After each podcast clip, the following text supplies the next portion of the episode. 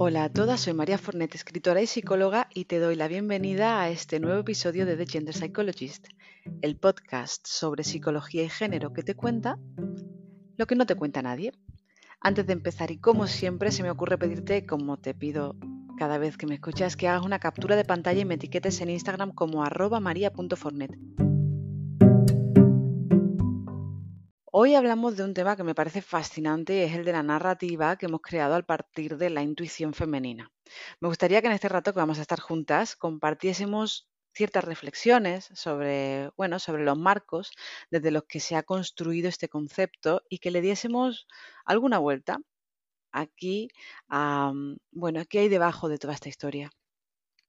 Seguro que has oído hablar en multitud de ocasiones de que las mujeres somos más intuitivas, que somos como brujillas, ¿no? Seguro que hemos escuchado esto antes, que sabemos mucho, que sabemos más que los hombres. No que seamos más sabias o más inteligentes, eso nunca, sino que disponemos de una habilidad cuasi espiritual que nos predispone a tener, bueno, algo así como pequeños pálpitos. Esto ya lleva apareciendo en el imaginario colectivo desde el principio de los tiempos realmente, y vemos ejemplo de ello en temas como pueden ser la brujería, como el instinto maternal también, que también lo hemos escuchado mucho, o como te decía precisamente en esta expresión que tantas veces hemos escuchado de la simple intuición femenina. Pero somos las mujeres más intuitivas, es decir, tenemos las mujeres más capacidad de reconocer determinadas cosas que no sabemos cómo conocemos. ¿Tenemos nosotras algún tipo de habilidad especial que nos haga estar más conectadas con un conocimiento, digamos, más, pues eso, más energético, más espiritual? Voy a empezar por decirte, como en la mayoría de las reflexiones que vas a tener en mi podcast y muchos de los estudios de los que hablo, que puedes encontrar la versión que te vaya a decir justo lo contrario. Esto me parece honesto decirlo siempre. Cuando yo no puedo defender de ninguna manera los cerebros sexuados y el neurosexism, te vas a encontrar que hay quien no piensa igual que yo, hay quien considera que los cerebros son completamente diferentes en hombres y mujeres. Encontramos, y debo decir la verdad, grandes científicos de renombre en los dos lados, pero la mayoría de la evidencia científica apunta a que los cerebros de los hombres y las mujeres son fundamentalmente iguales y que la varianza más grande que encontramos la encontramos intragénero y no intergéneros, o intrasexo y no intersexos. Por otro lado, en psicología, como ocurre en nutrición y al revés de lo que ocurriría, por ejemplo, en ciencias como las matemáticas, no hay manera de que lleguemos siempre en cada caso a acuerdos sobre qué dice la ciencia exactamente y qué no. O más bien, digamos que la ciencia nos dice unas cosas, pero también nos dice otras. Entendamos cómo ocurre en la investigación en psicología, ¿no? Es decir, la dificultad intrínseca cuando trabajamos con emociones o con pensamientos de aislar y controlar variables extrañas que no están en una máquina, sino en una persona humana. Lo que explica muchas ocasiones que encontremos, como te estaba diciendo antes, resultados pues tan variables, incluso contradictorios, en unos estudios o, en otros midiendo el mismo asunto. Ahí no hablo de, cerebro, no hablo de escáneres, hablo de emociones, hablo de pensamientos en un plano diferente. Esto en psicología es un tema importante. Los psicólogos, mm, yo siempre he tenido la sensación de que queremos ser como muy científicos, ¿no? Es una manera casi de separarnos de, de, bueno, de todo aquello de lo que oímos, ¿no? Desde la psicología, que es la charlatanería, la pseudociencia. Y quizá por un empeño de la psicología de separarse académicamente de, su tronco, que ha sido siempre la filosofía, que es de donde venimos los, psicólogos, ¿no? Tengamos aquí en cuenta que la psicología, y hago un inciso, se separa de la filosofía tarde. No puedo decir la fecha exacta porque en cada país va a ser diferente, pero seguro que no hace más de 50 años en la mayoría de los casos, aunque William James, quien es considerado por muchos el padre de la psicología, trabajó pues más o menos a final del 19, principio del, 20, impartiendo lo que se considera la primera asignatura oficial de psicología en Estados Unidos, eh, dentro de un, currículo académico, digamos, y escribió su famosísimo The Principles of Psychology, que es, bueno, pues es el libro fundacional básicamente de la psicología científica, de la psicología moderna. Pero en realidad no fue hasta bastante más tarde, como digo, que la psicología aparece como disciplina completa en la mayoría de los países. Mm, espero que me estés siguiendo aquí porque esto te prometo que va a entroncar con lo que te cuente después. Pues como decía, precisamente por ese empeño que tiene la psicología reglada, la psicología académica de separarse de la filosofía en todos los currículos universitarios. En las carreras de psicología encontramos muchas asignaturas alrededor del método científico. Si me estás escuchando aquí y has estudiado psicología, lo sabes. Tenemos muchas, muchas asignaturas alrededor de, bueno, de eso, del método de la ciencia. Para los psicólogos parece muy importante que se nos considere científicos. Y la realidad es que eso es porque hay cosas que la psicología no siempre puede medir bien. Pero de alguna manera tenemos que asegurarnos de que todo lo que se pueda medir bien se mida bien. ¿Es una de estas cosas tan difíciles de medir la intuición? Bueno, ahí lanzo la pregunta porque vamos a seguir dándole la vuelta a este tema. A mí, de algún modo, siempre me ha hecho gracia cómo desde mi profesión se defiende con mucho ahínco, y esto está relacionado con lo que decía antes, eh, que, lo que hacemos en una sesión con un cliente es ciencia, ¿no? Digamos. Cada psicólogo te va a decir algo diferente aquí, claro, y más de un, más de una, más de alguien que me escuche aquí, quizá igual se lleva las manos a la cabeza al escucharme, pero teniendo en cuenta lo que es la ciencia, lo que implica seguir el método científico en cada una de nuestras intervenciones en consulta, a mí personalmente me parece increíblemente complicado. Mucho de lo que haces con tu cliente o con tu paciente está muy relacionado con la intuición. Con esto ya te imaginas que no quiero decirte que lo que hace un psicólogo con su cliente está basado en pálpitos, ¿vale? O en sensaciones o en, bueno, pues yo creo que esto es lo que necesita mi cliente. No. Una desarrolla su intuición después y solo después de haber estudiado mucho y de tener mucha experiencia. Es después de tener una gran base de conocimiento y no antes cuando una, dentro de esa urgencia que te exige el trabajar el one-to-one, -one, el uno a uno, una profesional de la psicología puede permitirse tomar decisiones en función de lo que le parece que necesita el cliente en ese momento, en función de esa intuición, ¿no? Pero de imaginar que lo que hay debajo de nuestro trabajo es un esqueleto, como una receta o como leer instrucciones, digamos, pues hay un trecho. La mente es muy complicada y todo lo que podemos hacer es estudiar mucho, respetar mucho a nuestros clientes, conocernos mucho a nosotras mismas como profesionales para ser plenamente conscientes de lo que estamos vertiendo en cada sesión, en cada escrito o en cada sesión de, divulgación. Y así, pues por lo menos tratar de no contaminar o de contaminar lo menos posible el material que nos trae nuestro cliente. Pero lo dicho, digamos que digamos que hay momentos en los que de alguna manera tiramos de lo que vulgarmente llamamos intuición. Y no solo los psicólogos, ahora hablo de todas las personas. Y antes de meternos de lleno, digamos, en esta idea de si las mujeres tenemos o no tenemos más capacidad intuitiva que los hombres, que es el tema que hoy nos ocupa, me gustaría hacer una pequeña revisión sobre qué podría ser la intuición. También te anticipo con esto, como te decía antes, que vas a encontrar definiciones muy diferentes de lo que es la intuición. Pero creo que esta que te voy a dar te va a aclarar muchos conceptos. Vamos a empezar por hablar de la intuición en general. ¿Qué es la intuición? ¿Existe la intuición? Bueno, pues voy a, voy a mm, contarte una secuencia, digamos, y vamos a ver si esto te suena. Digamos que estás postergando una, decisión durante muchos meses, les estás dando muchas vueltas, la discutes con otras personas, la miras desde cada ángulo posible, seguro que te has encontrado en esta situación alguna vez. Hay una vocecita dentro que no sabes identificar del todo y que te dice algo, pero tiene mucho miedo a equivocarte y eso te paraliza. Así que decides darte un poco más de tiempo. Pasan semanas, meses, años y un día de repente te das cuenta y te dices a ti misma, jo, pero si es que en realidad siempre lo he tenido claro, ¿no?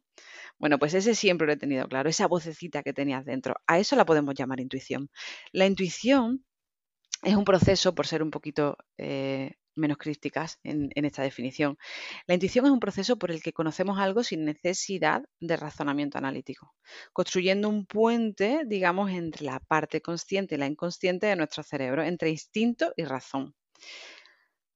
La intuición es una habilidad para conocer, para comprender o percibir algo, mm, pues de manera clara, de manera inmediata, sin necesidad, como hemos dicho, de que intervenga de manera consciente la razón. Piensa que todo el material que registra, que, registra tu cerebro, digamos, no está permanentemente en el foco de tu atención. Algunos estudios indican que, por ejemplo, solo el 20% de la materia gris de nuestro cerebro está dedicada a los pensamientos conscientes. Todo lo demás, es decir, el enorme 80% restante, cae en la categoría de lo que llamamos inconsciente. Que bueno, del inconsciente también podemos hablar mucho, ¿no? Y seguramente hablaremos otro día ahora que lo digo. La intuición eh, viene a reforzar esta idea de que, de que, bueno, de que en ocasiones, en el fondo, sabemos algo, aunque no entendamos por qué lo sabemos. Esa es un poco la intuición. Por ejemplo, conocemos a alguien, seguro que te ha pasado también, que instantáneamente nos hace sentirnos muy incómodas. Y pese a la evidencia, pese a que parece una persona estupenda y encantadora y todo apunta a que, es una persona fantástica, Nadie nos quita esa sensación de encima. Nos sudan un poco las palmas, sentimos un movimiento mm, raro en el estómago, los músculos del cuello se tensan ligeramente. No lo sé, algo no nos gusta, algo no está bien. Y decimos, ¿qué puede ser? Es que no lo sé. Bueno, pues es la intuición la que habla, ¿no? Esta intuición está directamente relacionada con toda esa información a la que no tenemos acceso directo. Lo que no quiere decir que no sea información con una validez importante, ojo, o que no se haya codificado correctamente y como tal forme parte de nuestros recursos. Piensa que nuestra mente dispone de una capacidad muy limitada en lo que se refiere a lo consciente. Una no puede acceder a todo el material que hemos registrado durante cada minuto de nuestra vida de un plumazo. Y no solo eso, sino que la mayoría de lo que nuestros sentidos han registrado en algún momento no ha caído, como hemos dicho antes, dentro del foco de nuestra atención es material al que no hemos atendido directamente, ¿vale? Piensa, por ejemplo, en todo lo que está ocurriendo ahora mismo a tu alrededor mientras, mientras escuchas este episodio, mientras escuchas este podcast. Mira a tu alrededor, mira por la ventana, mira el muro que tienes enfrente, mira si hay algún ruido alrededor tuya. Todo esto lo está registrando tu cerebro, aunque tú no le estés prestando atención. Como te decía, todo esto indica que a la hora de, de tomar una decisión, digamos, hay mucho material inconsciente que va a intervenir en la ecuación, cosas que sabes aunque no sabes cómo las sabes. Esto por un lado. Pero ahora vamos al tema que nos ocupa. ¿De dónde viene que lo hayamos atribuido siempre a las mujeres? ¿Por qué, ¿Por qué hablamos de intuición femenina? Bueno, pues yo empezaré por darte mi opinión. Y es que como probablemente ya sepas, si llevas un tiempecito por aquí, yo no creo ni un poco en que las mujeres tengamos habilidades especiales o hayamos sido tocadas por la gracia de Dios. Creo que la intuición femenina ha sido realmente una maniobra patriarcal para permitirnos a las mujeres trabajar desde los márgenes del saber. Es decir, a nosotras se nos ha relegado a la energía, lo esotérico, los pálpitos, la brujería, y a ellos el saber reglado, la genialidad, la intelectualidad más clásica, ¿no? Digamos. Mientras me, me documentaba precisamente para este episodio, que siempre trato de hacerlo, leí un artículo medianamente contrastado que explicaba cómo, a juicio del autor, las mujeres son más inteligentes emocionalmente y utilizan la intuición mucho mejor, ¿no? Una de las principales diferencias, decía, entre el cerebro masculino y el femenino está en la corteza orbifrontal y el sistema límbico profundo. Este sistema está involucrado, para que nos entendamos, en el procesamiento y en la expresión de las emociones. Y en algunos estudios se ha, observado que es más grande en el, cerebro femenino adulto. Adulto, ojo. Lo que lleva a la creencia de que las mujeres son, son mejores para articular sus propias emociones y, en, bueno, y, por ende, eh, mejores comprendiendo intuitivamente a los demás. Pero nuevamente debemos protegernos de los estereotipos. Rasgos como la empatía y la compasión pueden variar muchísimo de una situación a otra, empezando por ahí. Y en algunas circunstancias, además, las diferencias de género podrían desaparecer por completo. Ah, de ahí la dificultad de la que hablaba al principio de los estudios dentro de nuestro campo. Por otro lado, los componentes de la, inteligencia emocional, ¿no? como pueden ser eh, las habilidades interpersonales o la empatía, que son los grandes componentes de la inteligencia emocional, son habilidades que se pueden aprender con el tiempo, como demuestran muchísimos estudios sobre, algo que ya sabemos y que antes no sabíamos que tiene el cerebro, y es la plasticidad. En este caso, hablamos de plasticidad emocional, ¿no? Pero lo que te quiero decir es que, que se puede cambiar, digamos. La, inteligencia emocional, que está íntimamente ligada con este concepto de intuición, es algo que claramente puede aprenderse. Claramente, de nuevo, hay diferencias importantes en cómo cada una de nosotras, cada uno de nosotros participa en tareas en las que media la intuición, pero el sexo es una explicación pobre para todo esto. Los hallazgos en neuropsicología no son necesariamente deterministas y esto es lo más importante que uno debe de recordar.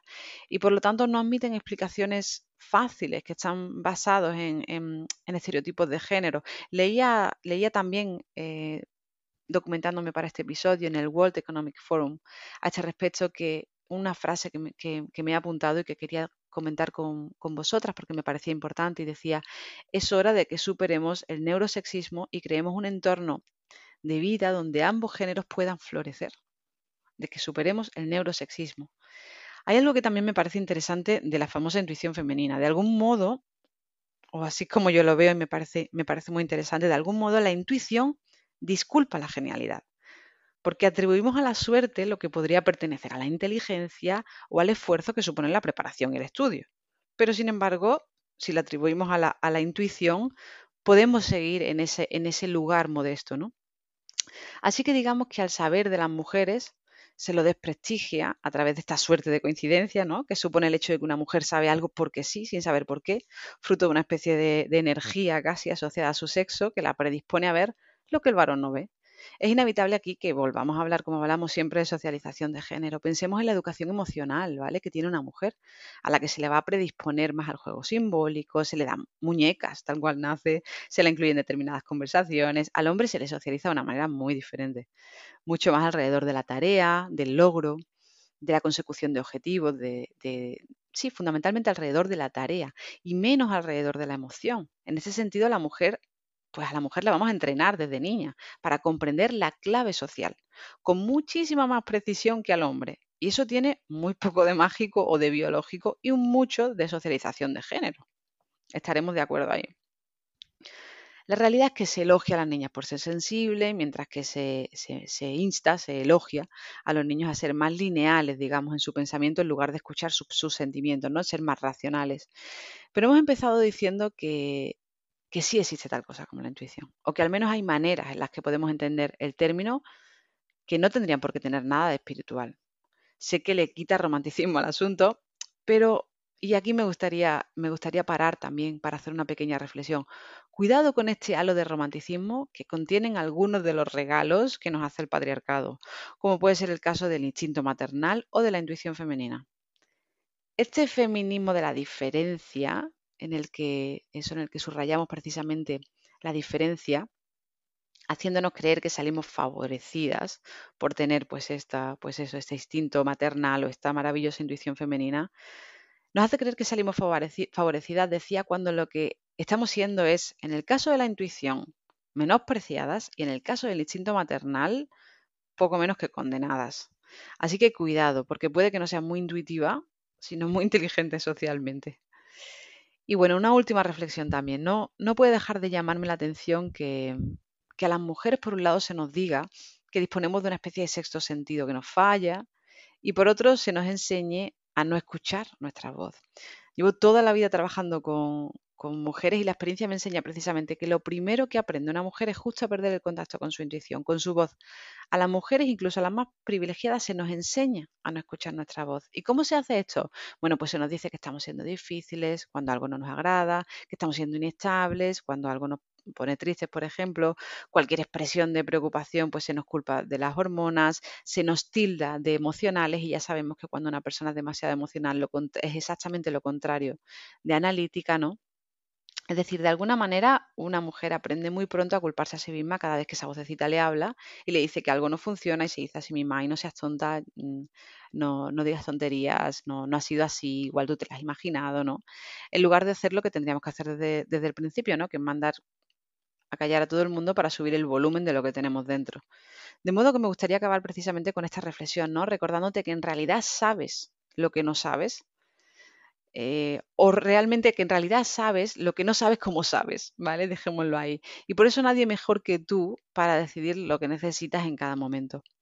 Así que aquí vamos a empezar a cerrar el contenido de este episodio. Por un lado, hoy hemos explicado la intuición en términos generales, porque hay cosas que sabes sin saber cómo las sabes, hemos dicho, y cómo en realidad eso no tiene nada de energético, de espiritual, de mágico, de, de brujería, sino que Muchos de los contenidos que caen fuera de tu foco de atención y que aún así son registrados no son accesibles desde tu, desde tu memoria explícita, es decir, no puedes acceder a ellos a través de la intención consciente. Pero eso no quiere decir que no estén ahí, que no hayan producido una huella y que sigan siendo eh, parte de tu material, material al que puedes acceder aunque no siempre de manera, como te decía, explícita. Esto tiene mucho que ver con algo que he dicho en multitud de ocasiones en el pasado y es que tu cerebro no tiene botón de, borrado, es decir, tiene mecanismo, mecanismo de olvido, que es algo diferente, em, que podría asemejarse justo a ese mecanismo del que estamos hablando, pero que no tiene botón de borrado, es decir, no podemos hacer desaparecer lo que ha producido una huella en tu cerebro para siempre por lo menos no de forma natural. Lo que podemos hacer es dejar de tener acceso consciente, acceso explícito a él. Y ahí es donde entra en juego pues, la intuición. Sobre el punto que hoy nos ocupaba, que es precisamente la intuición femenina, me gustaría decirte que espero que después de escuchar todo esto te unas a no incidir en, la socialización de género, a no incidir en la diferencia, ni siquiera a través de una falsa exaltación de lo que supone ser mujer, ¿no? Porque no olvidemos que es esa falsa exaltación la que, la que es realmente muy patriarcal, ¿no? lo hemos visto a través de otras muchas figuras retóricas en el pasado. Y es justo este tipo de arquetipos de los que queremos huir, huir muy lejos, porque encorsetan la libre expresión de la personalidad, limitan el, en, último término, en último término los, los universos de posibilidades para nosotras las mujeres. Y con esto acabamos.